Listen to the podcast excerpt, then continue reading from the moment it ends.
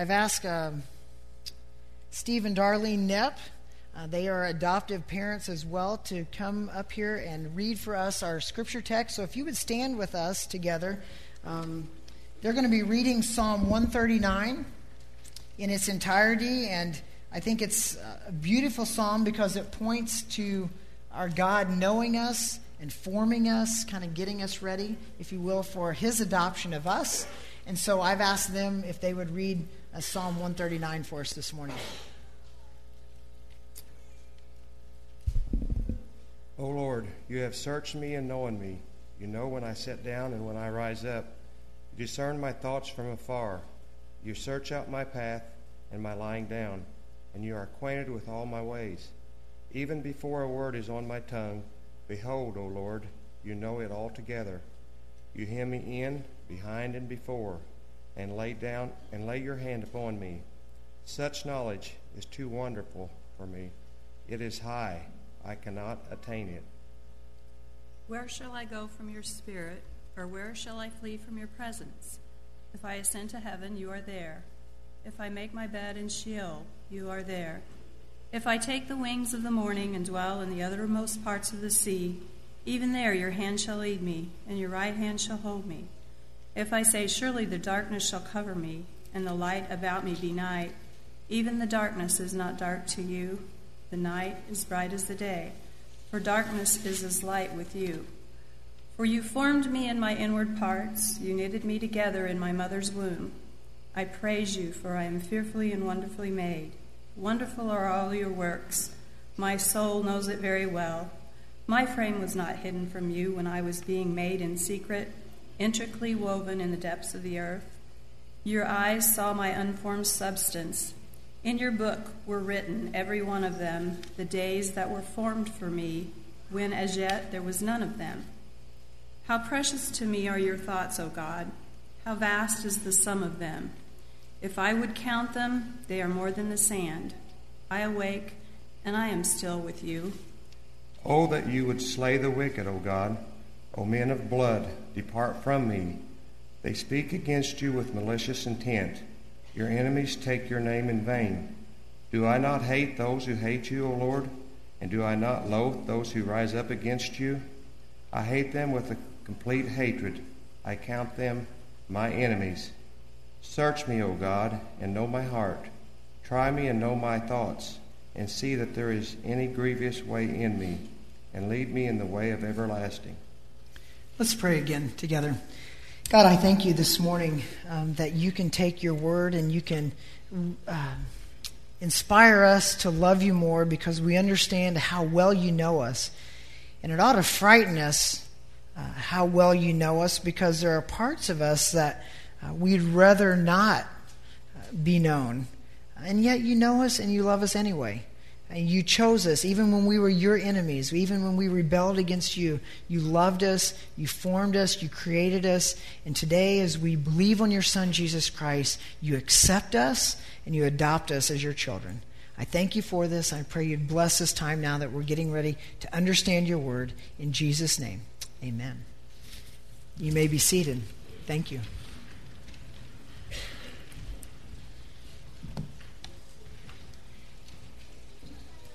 It's been fun over this month to really know how many adoptive families there are in our church. I think there's somewhere around eight or nine that have been exposed in some way or another uh, to adoption or to legal guardianship. And so it's been really neat uh, to hear their stories and understand a little bit more about where they're at.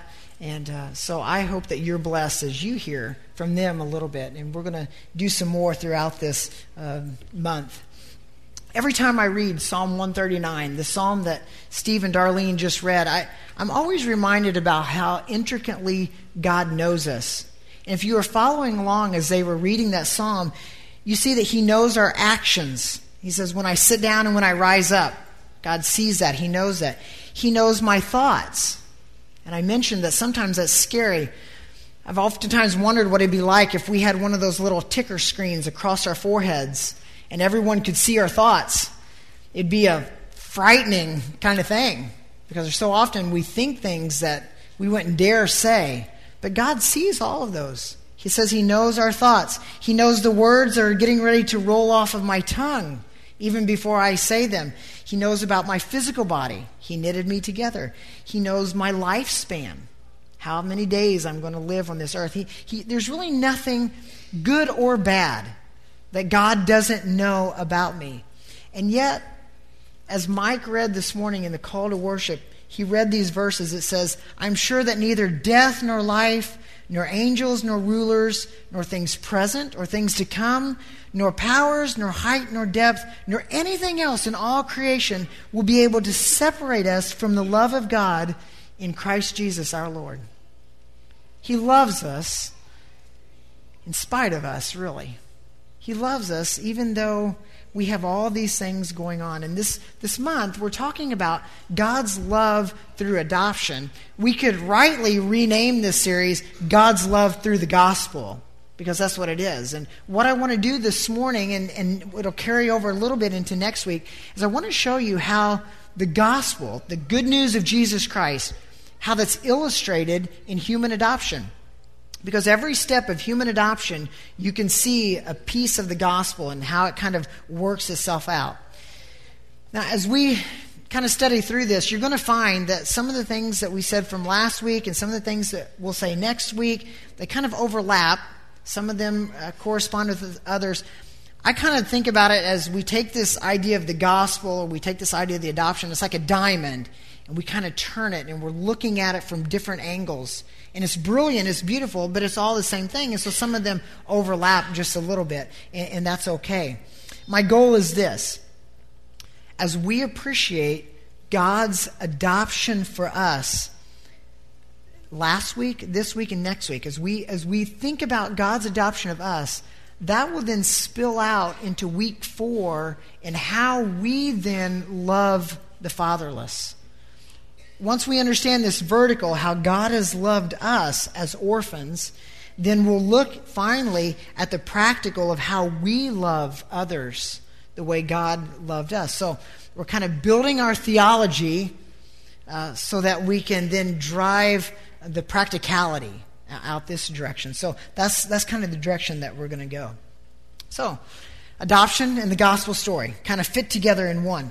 There's, there's at least eight ways that we can look at the gospel and we can see it illustrated in the story of adoption. We're, going, we're only going to have time to look at four of those this morning. Uh, we'll finish the next four uh, next week. Um, but at least eight ways that we can say if you look at human adoption, you can see exactly how God's adoption corresponds. It's really cool. It's, it's really neat to see this. So we're going to look at the first four this morning.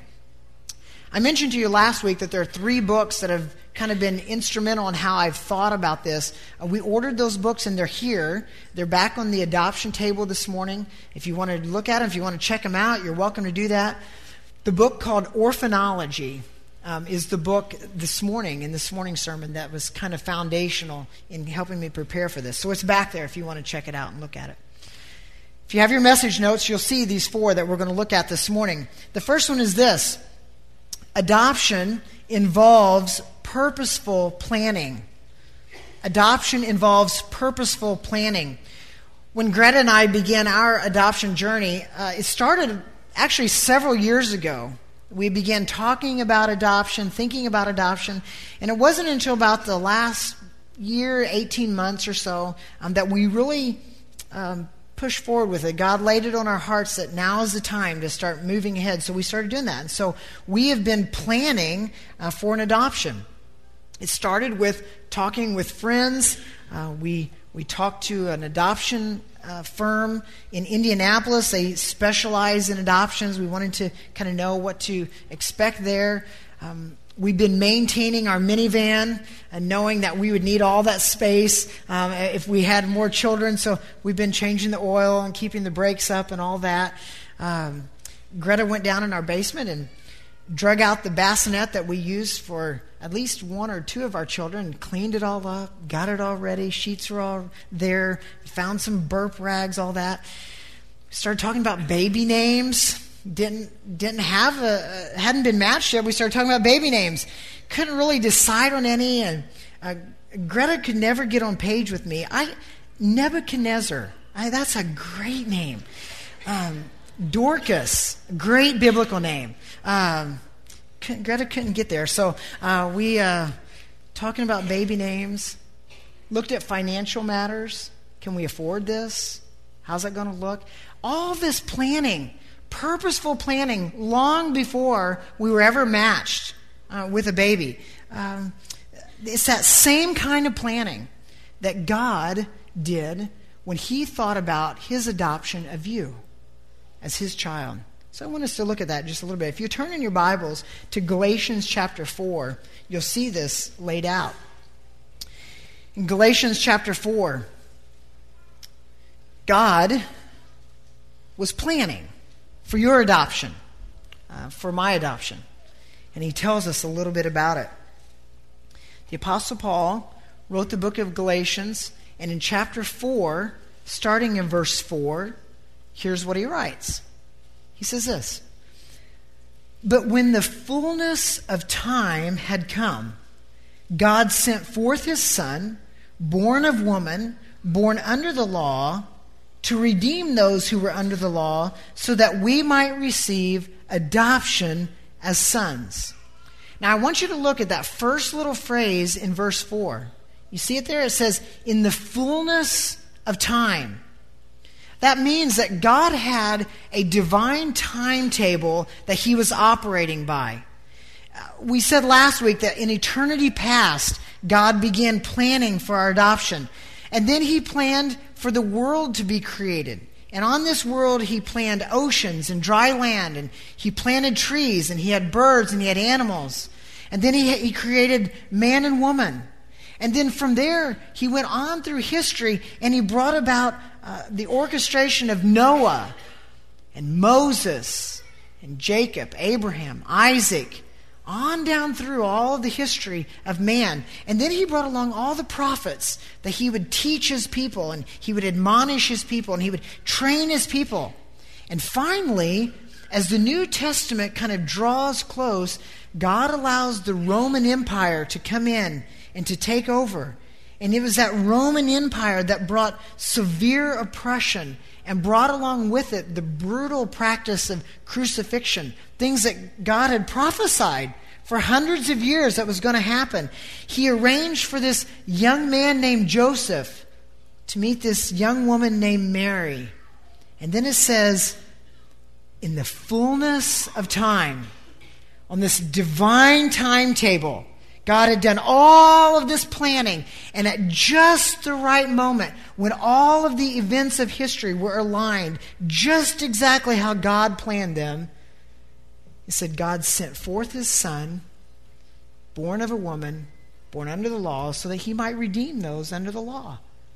God, in his planning of adoption for you, had purposeful planning that was taking place hundreds of years getting ready for that exact moment when one day he would hold you and he would say, Here's my child. I've been planning for this, I've been waiting for this. Another verse that we could look at is the verse that we talked about a bit last week, and that was in Ephesians chapter 1. And if you hold your finger in Galatians 4 and go over to Ephesians 1, you'll see this verse. You probably only have to flip about one page to get from Galatians 4 over to Ephesians 1. In Ephesians 1, verse 4, you'll find these little pearls. It says this Even as he chose us in him before the foundation of the world, that we should be holy and blameless before him. In love, he predestined us for adoption as sons through Jesus Christ according to the purpose of his will. Now, when does it say that God did all of that adoption planning? It says that he did that before the foundation of the world. Before you were ever a twinkle in the eyes of your mom and dad, God had already planned for your adoption way back then. And why was he planning for it? Why did he want this so badly? Well, if you look down in Ephesians 1, if you look at verse 6, you'll see a little phrase that says, To the praise of his glorious grace. Go down a little bit further in verse 12, and it says, To the praise of his glory. A little further in verse 14, it says, To the praise of His glory. Our recognition of God's adoption for us and all of the planning that took place to bring about our adoption was meant to bring Him glory. It should cause us to say, God, you love me that much that you knew my name. You had planned for me financially, and we'll talk about that in a minute. You planned for me spiritually. You did all of this because you loved me. It ought to get us to the point where we say, if you love me that much that you did all that planning, you are an amazing God. And I love you, and I worship you. You're glorious. I sing your praises because of what you've done for me. That you would plan it that far in advance. If you know Christ, it should really cause you to fall on your face in worship because you only know Him because of His gracious plan for you. He's a great God. Just like humans do all of this planning to get ready for their adoption, God did the same thing. There was purposeful planning in His adoption for you. So, adoption involves purposeful planning. Secondly, adoption requires the right qualifications. Not everybody is allowed to adopt children. And that's a good thing, really, because there are people out there who want to harm children, who, if they could get their hands on children, they would use children for their own gain. So there's this rigid process that adoptive parents go through in order to meet the right qualifications to, in order to adopt. When Greta and I were kind of going through this, I have no idea how many papers we had to fill out and biographies and family history and health history and signing umpteen numbers of paper. We had to go down to Washington and we had to be fingerprinted and and I was glad to find out that I don't have an FBI file. I, I didn't know. Uh, but we had to check and see if we had an FBI file. Um, they asked us about our hobbies, they asked us about our interests. There was a social worker that came to our home, and, and she went around and looked at our home to make sure that we were providing for the children that we already had.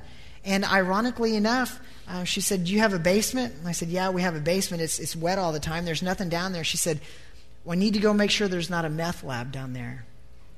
So she went down and looked in the basement. We had to show her records that our dog has rabies shots. it was unbelievable. All of the things that we had to go through in order to show that we were qualified, that we were ready to be able to, to adopt. There was nothing that was left unturned. But it makes sense why because they want to make sure that the adoption that this child they're getting ready to place in this home that it's an effective adoption. That, that it's going to work that all the pieces are there. That same concept of the right qualifications is true of our lord and savior. He had to meet the right qualifications in order to adopt me and you as his children. And you say well, well what do you mean well, look again at Galatians 4. Flip back that page and look again at Galatians 4. And we'll see the qualifications that Jesus had to have. How it was that Jesus was uniquely qualified to be able to adopt us. Those same verses, Galatians 4, verse 4. When the fullness of time had come, watch this, God sent forth his Son. Whose Son was it? It was God's Son. God sent forth His Son. But then look at the next phrase born of a woman. So whose son was this? Is it God's son or is it the woman's son? Well, we would say it's both. In order for Jesus to be uniquely qualified to be able to adopt us, he had to be both God and man. He had to be both supernatural and natural. And so God accomplished this by taking his Holy Spirit, and, and his Holy Spirit came down upon Mary and caused her to conceive this child, Jesus Christ. Now, why, why that?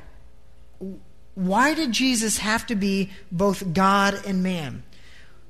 Well, you remember that when God created man, he told him to obey. He placed him in the garden. He told him, Here are the rules. Here's what you need to do to have this relationship with me.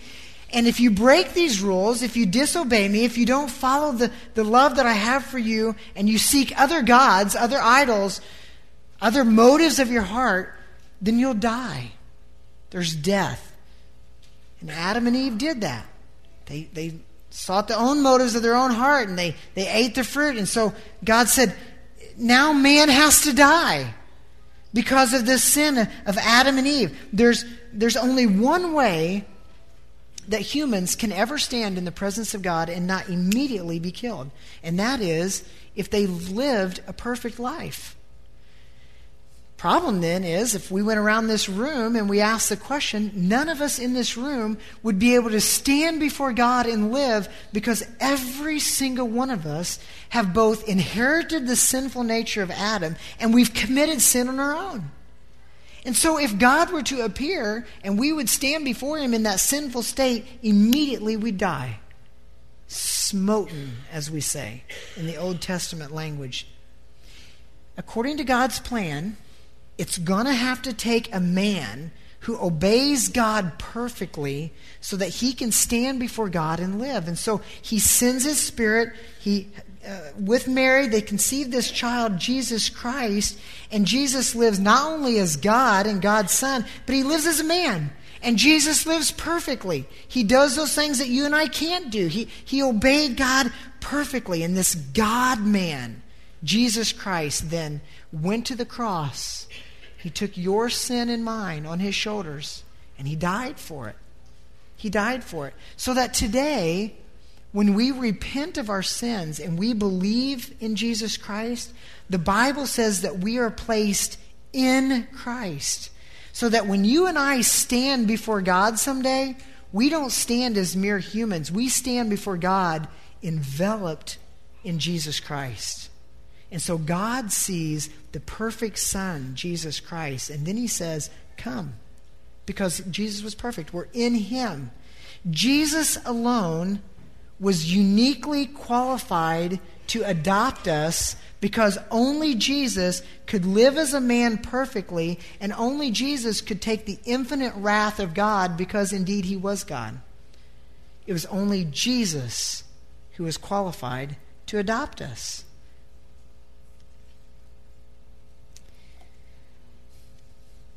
Human parents go through rigid requirements to adopt human children.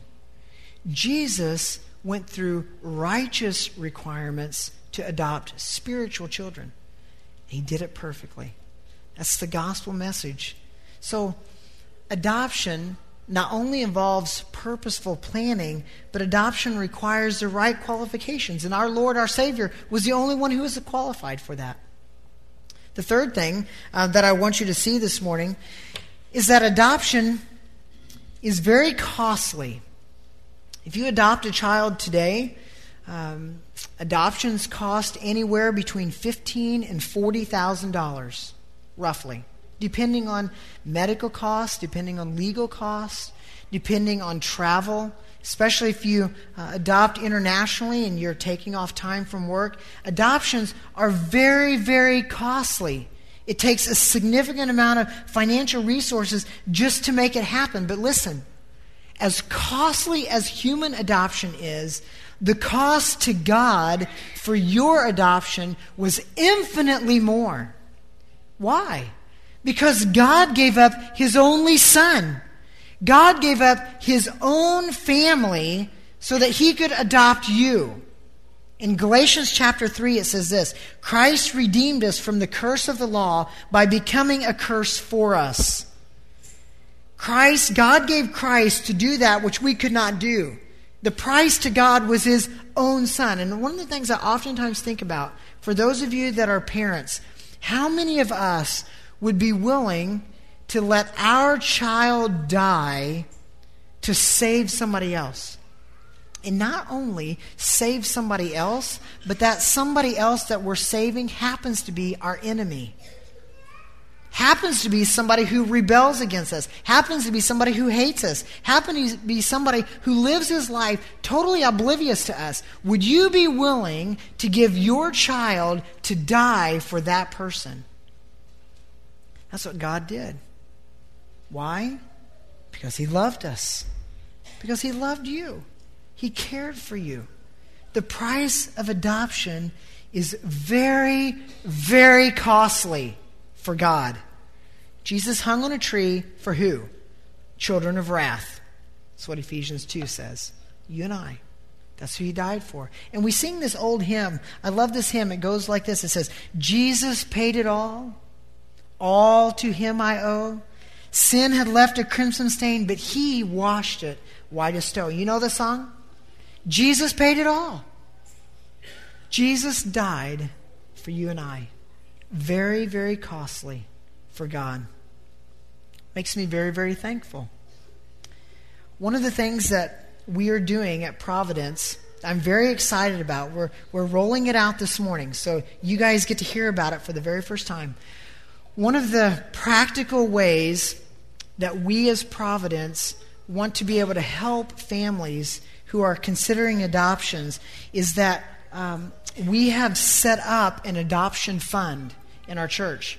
We want to be able to help families to overcome that, that burden of the financial uh, obstacles that come, sometimes stand there. And so um, we had a, an anonymous member who donated a, a substantial amount of money to set up an adoption fund in the name of Providence. It's held by a group called ABBA Funds. And what they will do then for a family that wants to adopt, um, they will they will they go through some criteria that our elders have set up, and we say, here's, here's the kinds of families that we think are qualified to adopt, and they will give an interest free loan uh, to families that are qualified to adopt. And then over time, that money gets paid back in the fund for the next person who wants to adopt. And so I'm really excited about that. I, I think that's just one way that we're, we can demonstrate our commitment uh, to loving the fatherless. And so, for those of you who might be interested in that, who want to know more, um, out there on the table this morning, um, there's some information about that. There's a website there. I think there's even some applications there for somebody who might want to take some and look into that. Um, adoption's costly. God was willing to give his own son. And so we want to be willing to give at least some of our resources to help those families who want to adopt on a human level. So we're excited about that. So adoption involves purposeful planning kind of get uh, plan for that. Adoption requires the right qualifications. Our Lord and our Savior was uniquely qualified for that, um, and adoption is costly. God gave His own Son, a great cost to Himself, to adopt us. And the last thing that I want us to look at this morning or to consider is this adoption uh, saves children from some terrible situations. From some terrible situations.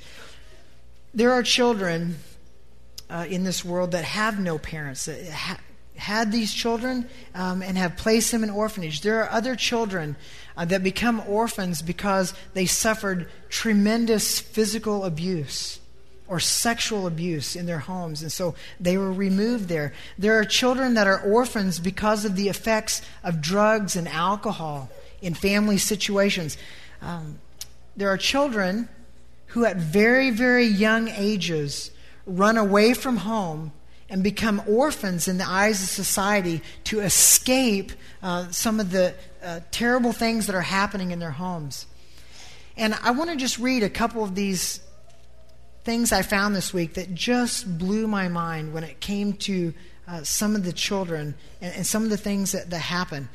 According to the National Center for Missing and Exploited Children, that's here in the United States, as many as 2.8 million children run away from home every year. Many of those to escape terrible situations that they find themselves in. And they become orphans on the street. But listen to this within 48 hours of hitting the streets, one third of those children are lured or recruited into the underground world of prostitution or pornography. One third, 2.8 million children, within 48 hours, are being exploited and used then by other people for financial gain. That same agency, the National Center for Missing and Exploited Children, in 2009 alone viewed over 10.5 million pornographic pictures of children who, for whatever reason, abandoned, orphaned, ran away from home. The average age of entry for children victimized by the sex industry is 12 years old.